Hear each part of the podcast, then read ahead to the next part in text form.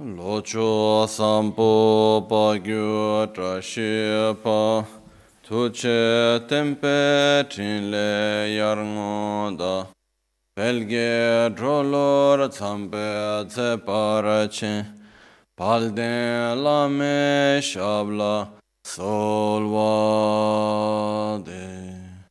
Omo a guru vajra dara suma timo nisha sane karma उत वरदान्य श्री वर वर्ष मन्य सर्व सिद्धि हूँ ओम गुरु वज्रधर सुमतिमो निशने कर्म उत वरदान्य श्री वर वर्ष मन्य सर्व सिद्धि हूँ ओम गुरु वज्रधर सुमतिमो निशने कर्म उत वरदान्य श्री वर वर्ष मन सर्व सिद्धि हूँ ओम गुरु वज्र दर सुमतिमो निश सने कर्म उत वरदान्य श्री वर वर्ष मन सर्व सिद्धि हूँ ओम गुरु वज्र दर सुमतिमो निश सने कर्म उत वरदान्य श्री वर वर्ष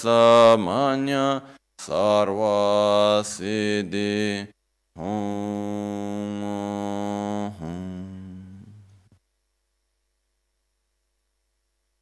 Pakyukye kudang dagi lo pakyukye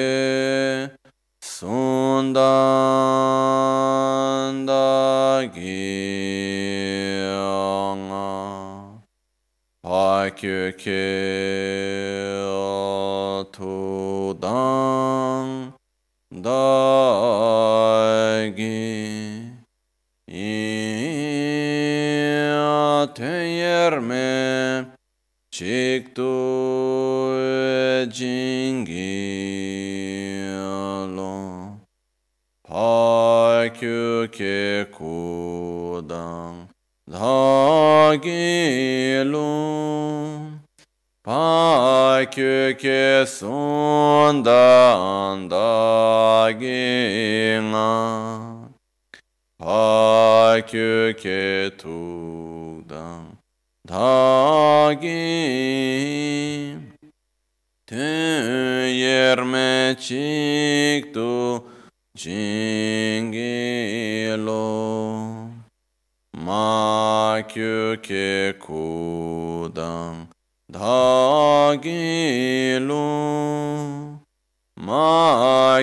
ki sunda anda ginga ma kyu ke tu dang da gi ten yerme chik tu jingi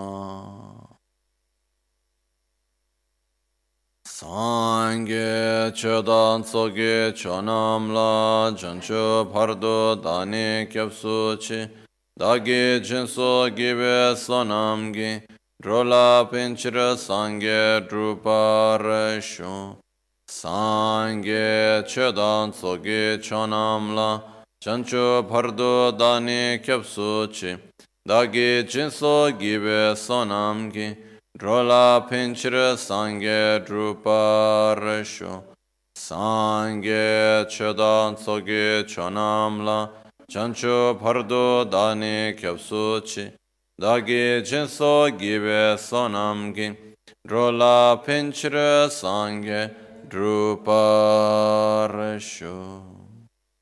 In the Buddha, Dharma and Sangha, I take refuge unto enlightenment.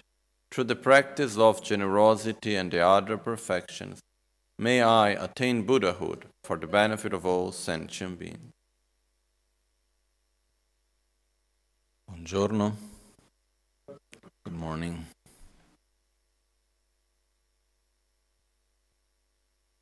There are different ways in which we can approach our own life. There is a way of approaching life which is, how to say,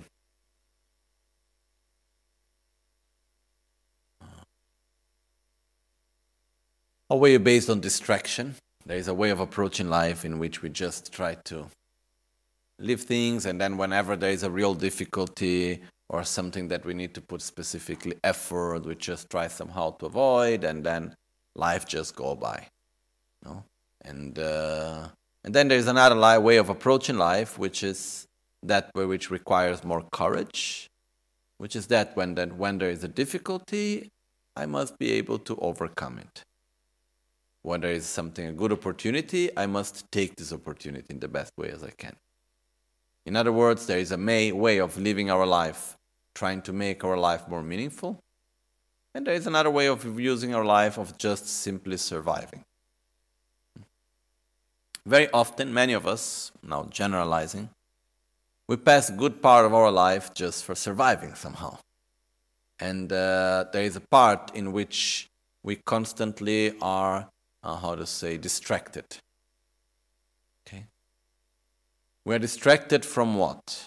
We are distracted from the difficulties we have. There are some moments that uh, there are conflicts, there are fears, there are uh, maybe we are sad, maybe there is something that is difficult, and we find a way how to distract ourselves from it. Basically, because we don't want to put the effort, we see it's difficult, or maybe we don't have the tools, we don't know the means, we don't know exactly how and what, in which way to approach and to deal with that difficult thing. Even sometimes the difficult thing that we have in our life, to deal with it means to accept it. There are things that we can deal basically in three ways. Sometimes we need to change, make specific choices and actions in order to make changes in situations and we don't want to approach it. Other times, it means instead, we cannot do anything in relation to the external conditions. So there are no choices, no actions truly that we can do much. So we need just to change the way how we relate to that situation, which means sometimes we need to accept it. Sometimes we need to say, okay, I, I change my way of perception, but I need to change my way of view because or I change my way of perception, or I will continue to suffer into it. Okay? And there is a third way, is in which is the halfway, which means there are some actions that I can do that make some difference in the situation. And then there is also my change of my own behavior and my own way of looking at it and accepting it that also change the situation. Okay, this I think normally is the best, but there are different types of situations that we experience. You know? But what happens often is that maybe we are sad, maybe we have some trauma, maybe there is something there, okay, something, some difficulty, some conflict, and uh, simply we don't want to deal with it. We don't know how to deal with it. We are afraid of dealing with it. So, what do we do? we get distracted. And basically, there are two ways of getting distracted, three ways, let's say, of getting distracted. One way of getting distracted is we get distracted through pleasures. So we fill up our space and our time with objects of desire and uh, moments of pleasure, and uh, maybe with for some of us is the food, for some of us is the knowledge. Sometime we can get, we can also distract ourselves with knowledge that is not really useful for anything, but we just want knowledge for knowledge. Sometimes what we want is we can get distracted maybe in, for example, uh, watching movies or distraction. We call the entertainment business, no? Being entertained with something and something, and then it's quite dangerous also somehow because we enter into a whole thing and then we get addicted to it. Now we can see this with all this television and movies and this series and this thing, you know, people just, just the mind is just busy there. Busy with something that has nothing to do with what we really need to do, but we are distracted and then we are somehow happy. Somehow, not really, but okay. So this is the nice way of getting distracted, let's say. Okay? Sometimes we are distracted by being attracted to objects of desire. Some people are distracted mainly by sex. There are different ways of being distracted. Which means, what do I mean by being distracted? I, do, um, I don't want to deal with certain things. So I put my energy somewhere else. Okay? Then there is the other way of being distracted, which is not so nice, but it happens often also is we don't have the strength, we don't have the abilities, for whatever reason, we don't want to deal with a certain conflict of difficulty. So, what we do, we create another problem in order not to be in order, in order not to need to deal with the other one. So we start complaining about things, we create conflicts, we create problems, we do another thing. So, oh, how good I have this problem, so I don't need to deal with that one. Okay? This is something that very often this happens in a non-conscious way. We are not doing it in a conceptual way. But there are situations in which there are things that we don't want to do. So what happens? Better to get sick uh, rather than need to do that. Better to have this problem in, instead of doing that other thing, you know? Sometimes it's like, I don't know, sometimes kids get sick because they don't want to go to school, you know? like I don't want to go to school, so instead of dealing with the problem of not want, of needing to go to school, better I get sick. Or I'm just making one example, but like if we look, there are many different ways in which it's like we create conflict, we create difficulties, basically because we don't want to deal with something that is there. Okay? This is another way of distraction that exists. And the third way of distraction, which is very common also, is we make ourselves busy. Basically, oh, I know it's important, but I have no time. This is the modern way of distraction. We have no time. Oh, I need to do this, I need to do that, I need to do that, I need to do that other thing, and I'm here, I'm there, blah, blah, blah. And we are always busy, and the life just goes by us, and we cannot see where it goes, what we do, but suddenly, finally, it's gone. Ah, and at least I didn't need to deal with that thing, you know. One day more is gone, and I didn't need to deal with that thing. Oh, that's good. One month is gone, a year is gone, and I didn't need to deal with that thing. Okay. Why? Oh, because I had no time. I am too busy. Which in our modern times is somehow cool to be busy, you know, it's like it's good. If you are not busy enough means you are not a person important enough. You are not good enough if you are not busy enough. You know? It's crazy, but which is another way of distraction, is another way of escaping. Okay? So, this distraction, it is something that uh, it's dangerous because life goes by and finally we do not deal with the things that are important to deal with. And it's not because I am distracted from it, it's not because I don't see it that it doesn't exist. and that is not making results or is not making it more complex and difficult. Okay? So, I have been now thinking to myself, why do we get so we make so many distractions? And we can see one of the biggest business of the world is the entertainment business. Making people forget their lives, basically, no? Filling up the empty space of our lives. That's what entertainment business is all about, more or less. And also, okay, I am uh, sad, I am tired, I have difficulties, whatever. So, okay, let me forget about that. So I get entertained. Sometimes we don't know what to do with our life, so let's get entertained. I love watching a nice movie. I have nothing against it, okay? Or listening to a beautiful music or looking a nice exposition in a museum. It's all fine. The problem is when we take refuge into it. Okay? And that's what many of us do.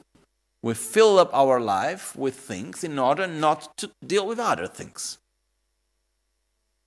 And this is something that we need to be somehow careful about. Also because life goes by. And it's not because I don't see that the problem don't exist. It's not because if I am sad and then I go and I drink something, I smoke something, I do something, whatever, in order to forget that sadness, this doesn't mean that the sadness goes away. It's still there. I'm just distracting myself from it. Okay?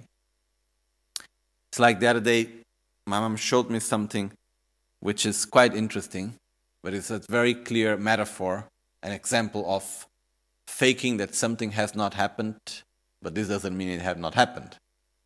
And uh, it's a tradition that exists in Indonesia there is one island in Indonesia, and uh, they have this crazy tradition. For at least for my point of view, it's crazy. For them, it's the most common thing, I suppose. That is that when a person dies, they act just as if the person had not died. So the person dies, let's say the grandmother, the grandfather, the father, the mother, the son, daughter, whoever dies. They keep the person in the house, they change the clothes of the person every day, they bring food for the person two times a day. They put formal, formal, I know this type of substance that make the person not to decompose the body. In the past, they used to do with herbs. Nowadays, they do with these chemical things. And what simply happens is that they keep the body there. You know, they change the clothes, they wash the body. The parent, the family members call to ask how is the person doing. You know, and they keep like this for maybe 12 years, 15 years. And it's there every day. And then there is like this journalist went into this place and then he saw the kids of the house. They were asking, Oh, why grandpa is never moving?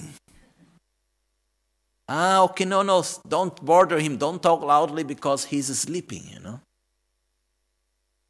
And like the people just go by years and years. And the fact that they act as if the person had not died doesn't mean that the person didn't die.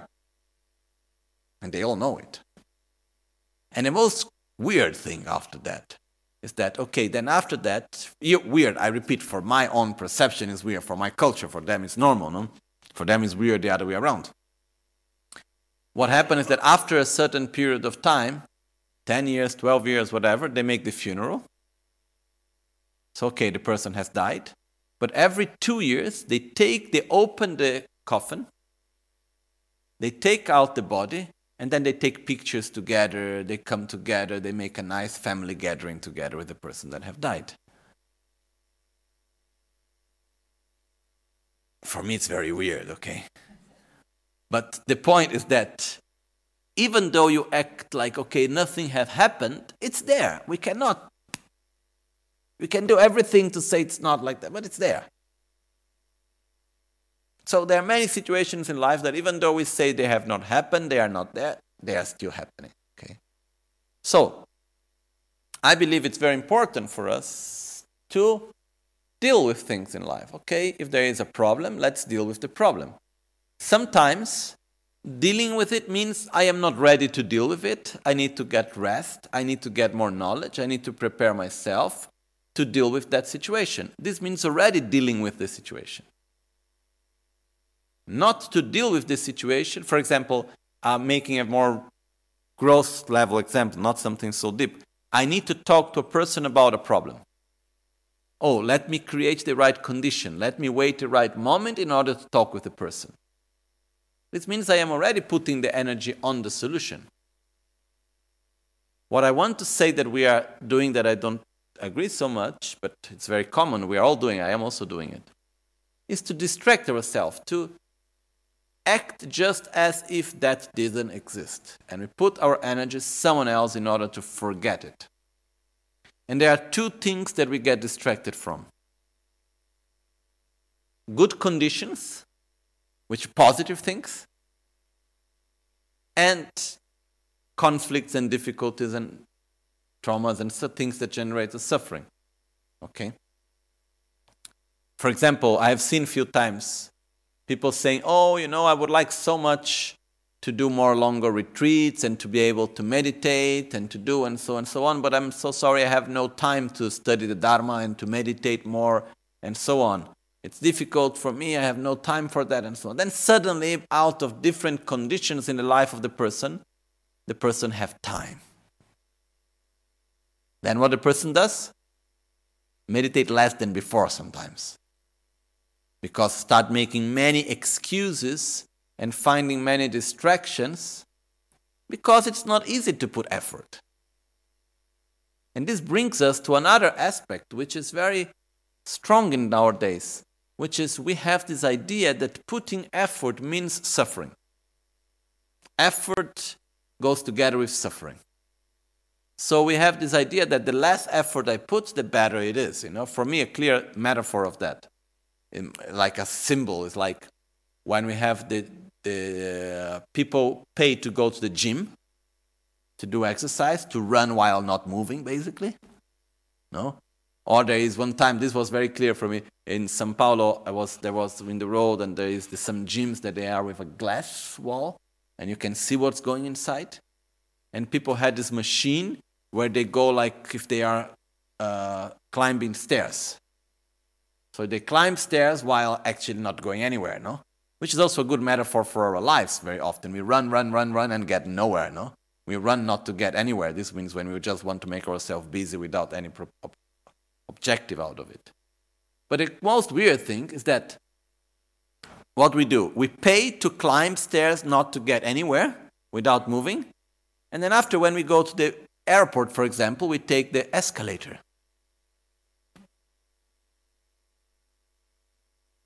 So, why? Because taking the stairs, it's effort.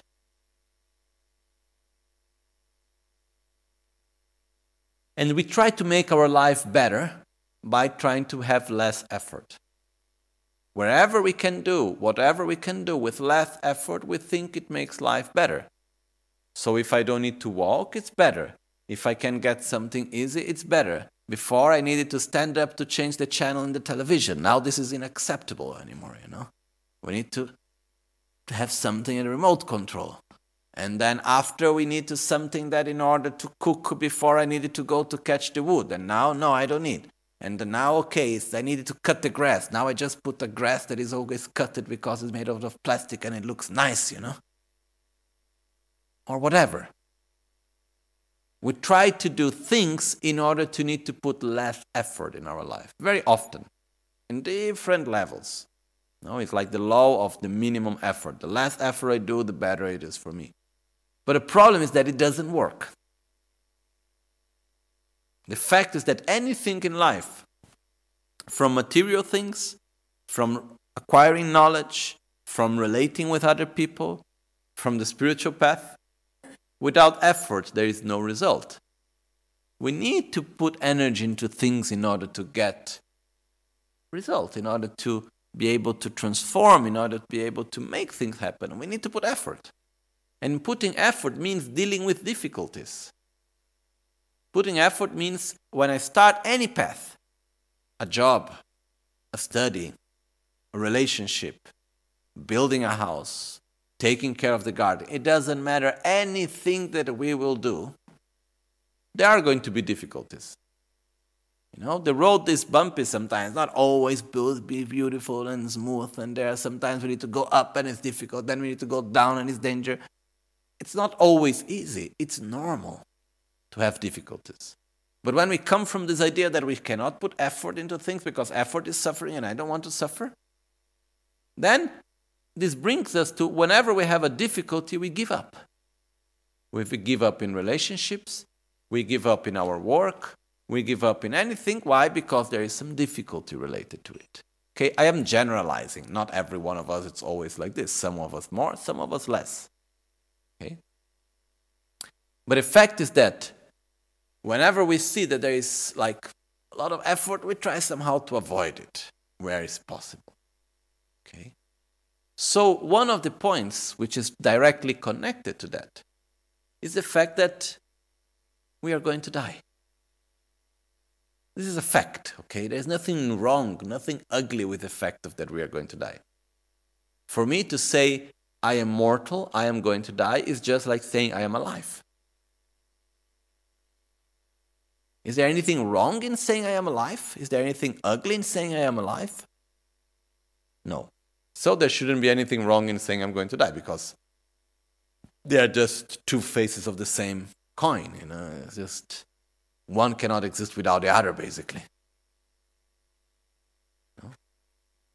Like when people complain that they are getting old, the only way of avoiding to get old is to die young. No? So, this is like this for every one of us, okay? So, what happened is that, sure, there are difficulties in when our bodies start getting, oh, I see now, I am young, I am 35, but I see the difference of my body when I was 18 and when I am 20 and now that I'm 35. I see differences that I'm sure that when I'm going to be 40, 50, 60, 70, 80, 90, whatever, the body changes and there are difficulties related to it. And this is part of life. But the point that I want to bring is that death, the awareness of death, brings us inevitably the need to put effort in life. Because death, it's the most beautiful thing from away. It's like a great gift that get, the death has to us. The death makes this, gives us this beautiful gift of getting away from the distractions of life and needing to deal with the things that we need to deal with. This is one of the beautiful aspects of death.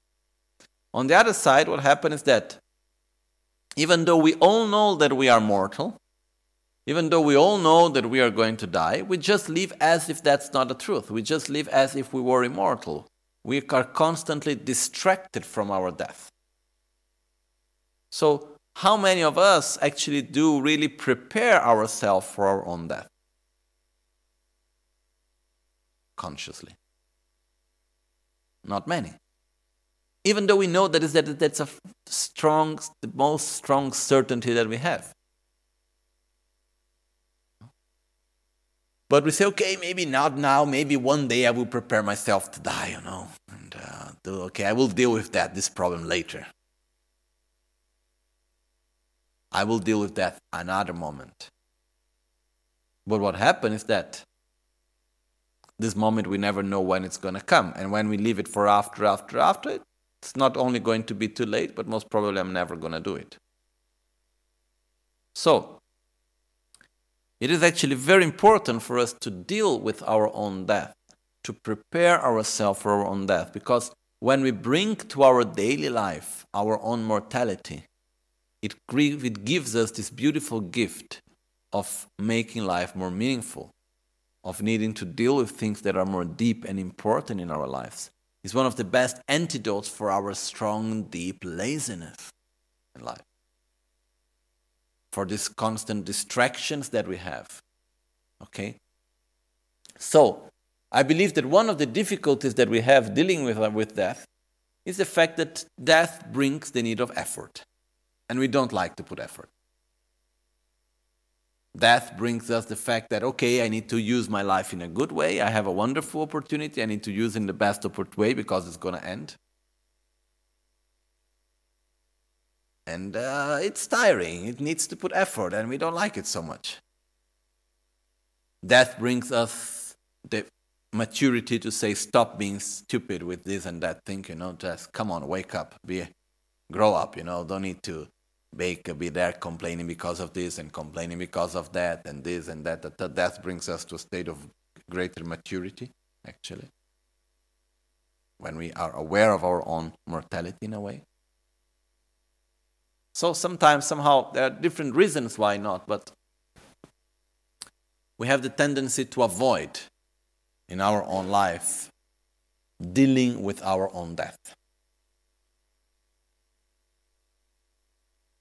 Okay, it's a subject, we talk about it, and I put it somewhere there. Okay. That's why I'm actually very happy that we have these four days to talk about it. I think there's so much that we need to know about it. There is so many ways that approaches that we can have. And one of the things that I want to bring during these days is my own perception, which is actually death is something very beautiful. But when we start looking at death, it, we see that we need to prepare ourselves and it requires effort, and I think the effort is fundamental in life. But death is a wonderful opportunity. Actually, death is not something ugly, death is not a defeat. For me, death is an opportunity, most of all. One of the be- most beautiful and special opportunities we have in life, actually. Okay? This doesn't mean by the end of the, these four days we are going to try to find, okay, let's die quickly because it's a beautiful opportunity, let's catch it. It's a beautiful opportunity that we need to prepare the most that we can in order to use it in the best way as we can. Okay? And uh, I will. Yesterday I was quite some time looking for one book. I, I couldn't find one book, but I found another book, and uh, which is exactly the book which is talking about how to use death in a positive way and how to prepare ourselves spiritually for our own death, and uh, which is called the Nine Mixings, which is a very specific teaching it's the, I have the book here. It's a book which was written by one great master from Tibet, disciple of Trijang Rinpoche, one of the main disciples of Trijang Rinpoche. His name was um, Thungkar Losang Trinle Rinpoche. He was later one of the most important professors in Tibet. And uh, he wrote one of the most important dictionaries and different texts and so on and the teachings I received from regarding the that process of death and regarding the tantra were given to my teacher in Tibet from him. So there is this connection of lineage also with Thungkar Losang Trinle. Um, and uh, there is one part in the end, which we will see most probably Monday. And uh, it's a short text that I like to share with you. I received the transmission and teachings from this text from my teacher in Tibet, which received from him, which is a text that was actually a letter. It's a text that was a, it was a letter that during the time of Cultural Revolution in uh, China, in Tibet, he wrote to one of his main disciples because it was a time of total uncertainty. It was a time where everything that you never, you never thought could happen, finally you see happening. I don't know if you have ever seen much about Cultural Revolution. It's the most crazy thing that have ever happened from my own point of view. It was like really seeing, seeing the words upside down. Like the school students were supposed to beat the teachers, and uh, everything that was supposed to represent beauty and culture was taken away. So flowers were not allowed, poetry was not allowed, uh, knowledge was seen as the most terrible thing. So people were being punished into have because they had knowledge. So imagine in Tibet, where spirituality was the fundamental thing, knowledge was important. It was like it was completely. It's like having the world suddenly completely upside down. No, one time there was a quote which said, very often in the world, people got crazy, but only during Cultural Revolution, one whole country got crazy. like really living in insanity.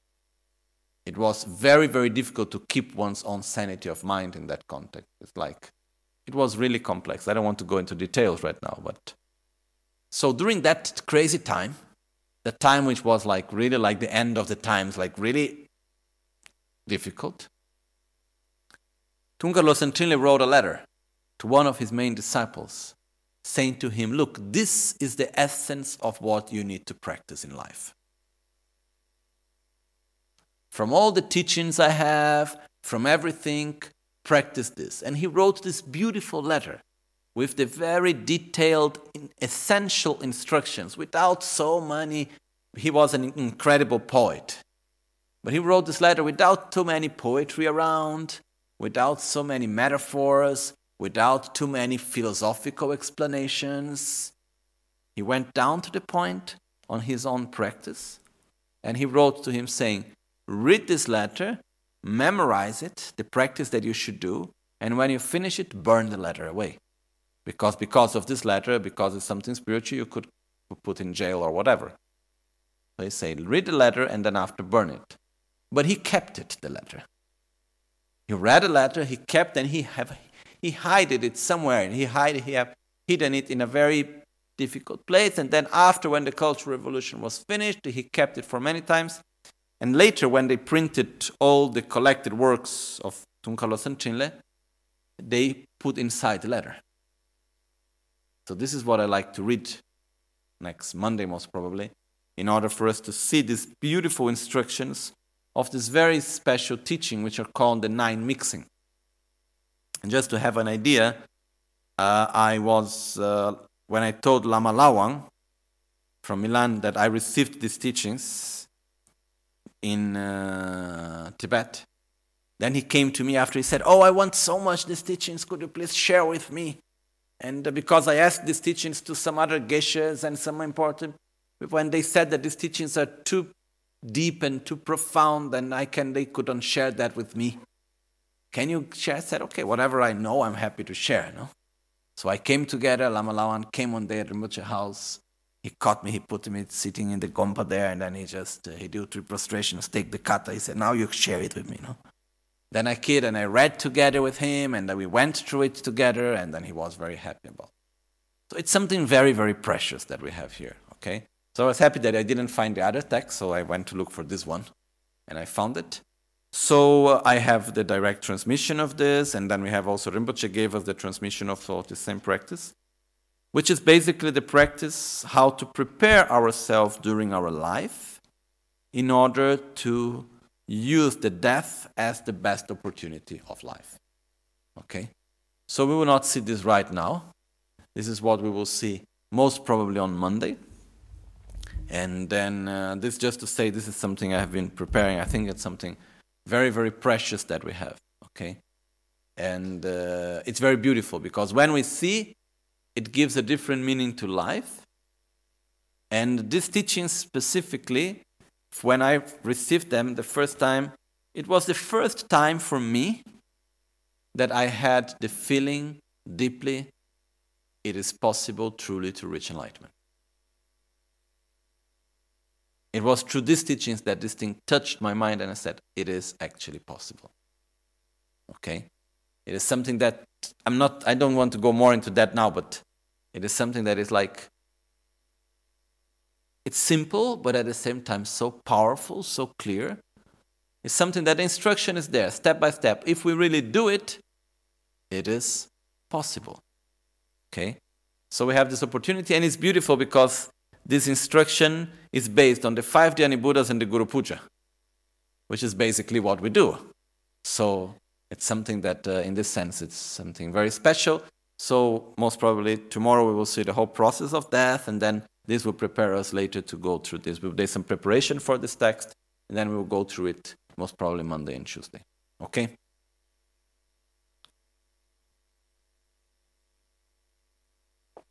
Another important thing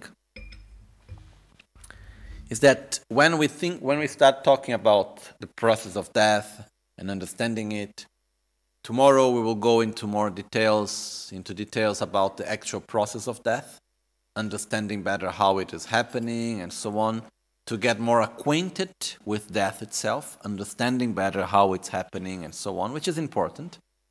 It's a sort of making friendship with death, which is very helpful. And then on the other side, it's very important for us to understand where we are right now. It's like, in order for us to reach anywhere, we must always start from the place where we are now. And this is fundamental because my fear is that we go talking about, we will talk about death, but we can talk about death in a very idealized way. How to prepare to death, how to meditate on death, and so on, in a very idealized way, far away from where we are. And in Buddhism, one of the very fundamental concepts is what we call in Tibetan Shilam Dresum, which is Shi, the basis, Lam, the path, Drebu, the result. Which is the very start, we always must be aware of where I am in order to project where I want to go and what path I need to follow in order to reach where I want to go. It's like if I say, I want to go to Borobudur in Indonesia. Wonderful. But if I need to plan my traveling, where do I need to start my traveling from? Where I am, right? Oh, but where I am is too far. I prefer to buy the ticket from Dubai. I would prefer to buy the ticket from Singapore. Okay, at this point, buy the ticket from Yogyakarta, no? There's no point of making it like this way. But what I want to say is like, oh, it's too much effort, it's too difficult for me to live from Albagnano. Oh, I need to live from, uh, it's too far away. You know, the most near place to go anywhere is where we are. Anywhere else is much more far. I don't know if this is a clear concept. To go anywhere, if we want to start going from a place that we are not, it's much more far than to go from where we are. Because what happens is that we start projecting. Oh, yes, I want to go there, but I would start traveling from there and this and that. But finally, anyhow, to, to really to go, we need to start from where we are. It's like uh, sometimes we have a project, we have an objective, we have something, and we have difficulty accepting really, really where we are, where, which are our uh, tools, which are our, uh, what's the word in English, the, the resources that we have. And we base ourselves on resources that we don't have. And then we can stay sometimes a long time trying to act and trying to do and trying to reach with resources that we don't have because we are not able to accept where we are and to start from where we are. So it's like uh, we go and, oh, yes, I would need, but because that person is not doing, because that other is not happening, because of this or that, we find different reasons that justify the reason why we are not moving, but very often because we are not accepting where we are. So, one very first important step is to say, Where am I? What are the resources that I have? And it may seem a bit contradictory, but it's actually, for me, very clear when we say that. We need to start, the nearest place to start is where we are. If we start from anywhere else, even if that place is more near to the result, it will be more far. The most near place to start from is where we are. Okay? That's why we could start in all the teachings. Normally, we start with the part of the sheet, the basis. Where am I? What are the resources that I have? The second step after that is understanding which is the path that I can go. Because maybe there is a path that will be faster, but I don't have the resources to go through that path. That's too difficult for me. And sometimes we stay blocked, not moving, because we say, I want to go to the shortcut. But I'm not able to go to the shortcut. So we stay there being blocked, trying to be able to go to the shortcut, instead of walking through the pathway that we know that is possible for us to go through. Even with very small things, I found myself many times into this situation. Like when I do some work in the computer, I find I want to look for a shortcut. And then maybe, you know, it's take, it takes more time looking for the shortcut than acting the long way. So there are times which I know if I, I have my own intuition. Sometimes I know that I can get it, and sometimes I get it and it works. But there are many times that, okay, there is, there is no real intuition, it's just the craving to get it, make it short. And then we want to make it in a short way, but then it becomes much longer. Because anyhow, you need to do again and again, then it's not working, then somehow you need to go, and finally you need to walk through the other way. So, again, the shortest path is the one that we can go through. Okay? If, oh, maybe, but that way would be shorter. Yes, if I could go through it, it would be shorter. But because I cannot go through it, for me it's not shorter, it's longer. I don't know if it's clear, this concept. Because it's like, okay, if I climb the mountain, it would be shorter than going around on the path. But I don't have the skills to climb. And I try and I fall down. I try and I fall down. Finally, I'm there all broken because I'm lazy to walk around. And finally, there I am walking with my back painful because I fell down many times. So, the shortest, pla- the, sh- the, the shortest place to start from is where we are. And the shortest path to go through is the one we are able to go through. And one important thing is our own ability to accept the resources that we have and to say, yes, that's possible. You know? And for whatever reason, this connected me to a memory I had from when I was, I was, I think, uh, 10 years old, or 9 or 10 or 11, something like this. Uh, I went with my uh, grandparents to United States to Disney World. And one day I was with my grandfather into one shop in Disney somewhere there where they were selling uh, tennis shoes. And at that time in Brazil, for the kids was like the most nice thing to have was the Nike or Reebok shoes and this thing. Uh, it was like, oh, that's what the kids we really liked, you know. So, and in Brazil they were very expensive, so it was like, okay, and in America that's the opportunity to get their nice shoes and so on. So I was in the shop with my grandfather and he was going to give one to me. And then I entered the shop like someone that is very hungry and wants to eat right away, you know.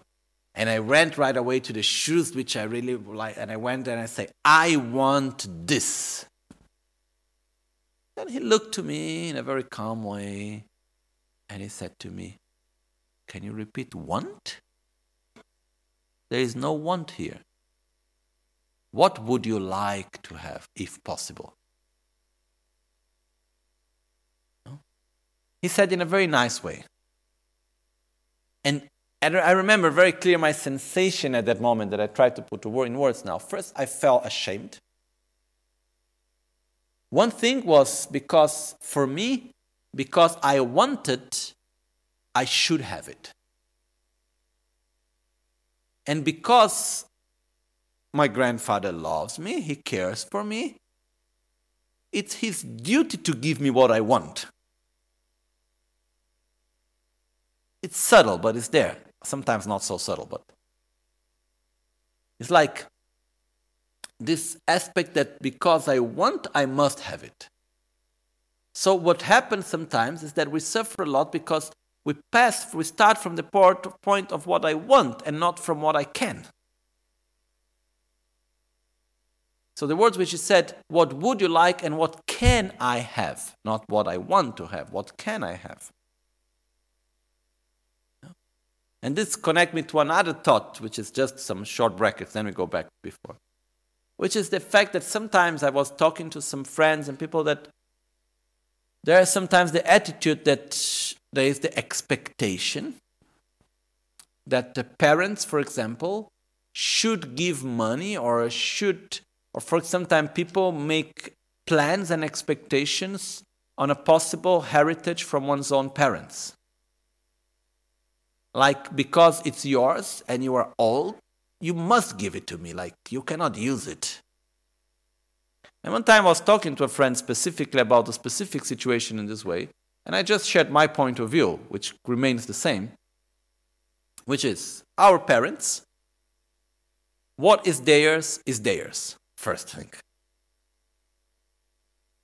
If one day, after they passed away, and if they passed away before us, because the opposite could also happen, if they pass away before us and they leave anything for us, we should be grateful and thankful.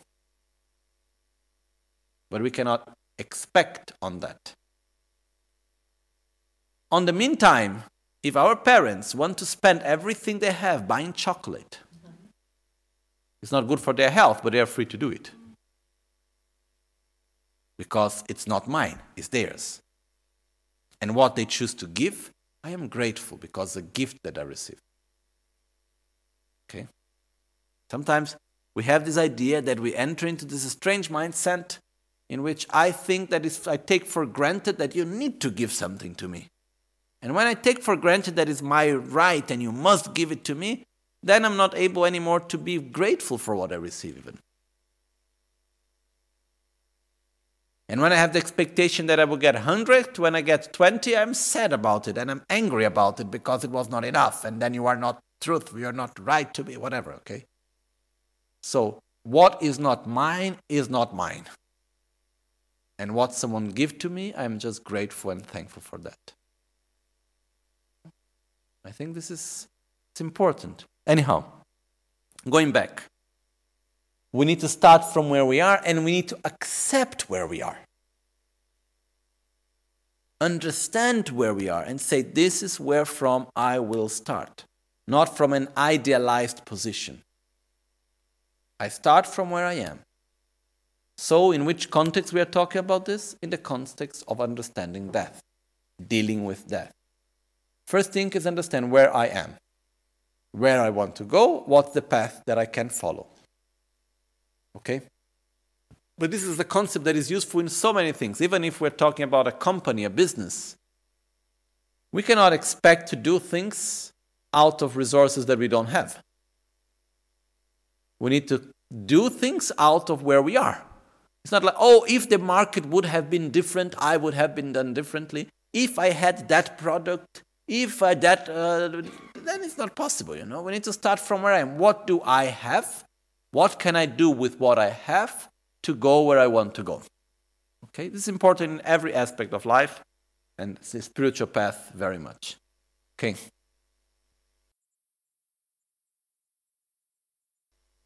jetsun lame kutse rapten chi namkar tinle chochur gepada. Losan tempe drome sasumgi drove minsel tatu ne gyur chi nimo dele tsendele. Delek pe koncho sumki jingi lob koncho sumgi ngodrup tsol koncho sumge trashisho at dawn or dusk, at night or midday. May the three jewels grant us their blessings. May they help us to achieve all realizations and sprinkle the path of our lives with various signs of auspiciousness. All'alba o al tramonto, di notte o durante il giorno, possano i tre gioielli concederci le loro benedizioni, possano aiutarci ad ottenere tutte le realizzazioni e cospargere il sentiero della nostra vita con molti segni di buon auspicio. Oma hun tamba lame sangye rinpoche, gyoba lame tamcho rinpoche, trimba lame gendo rinpoche, kyamne kuncho sumla chopa bu. Oma hun. Buon appetito. Grazie a tutti.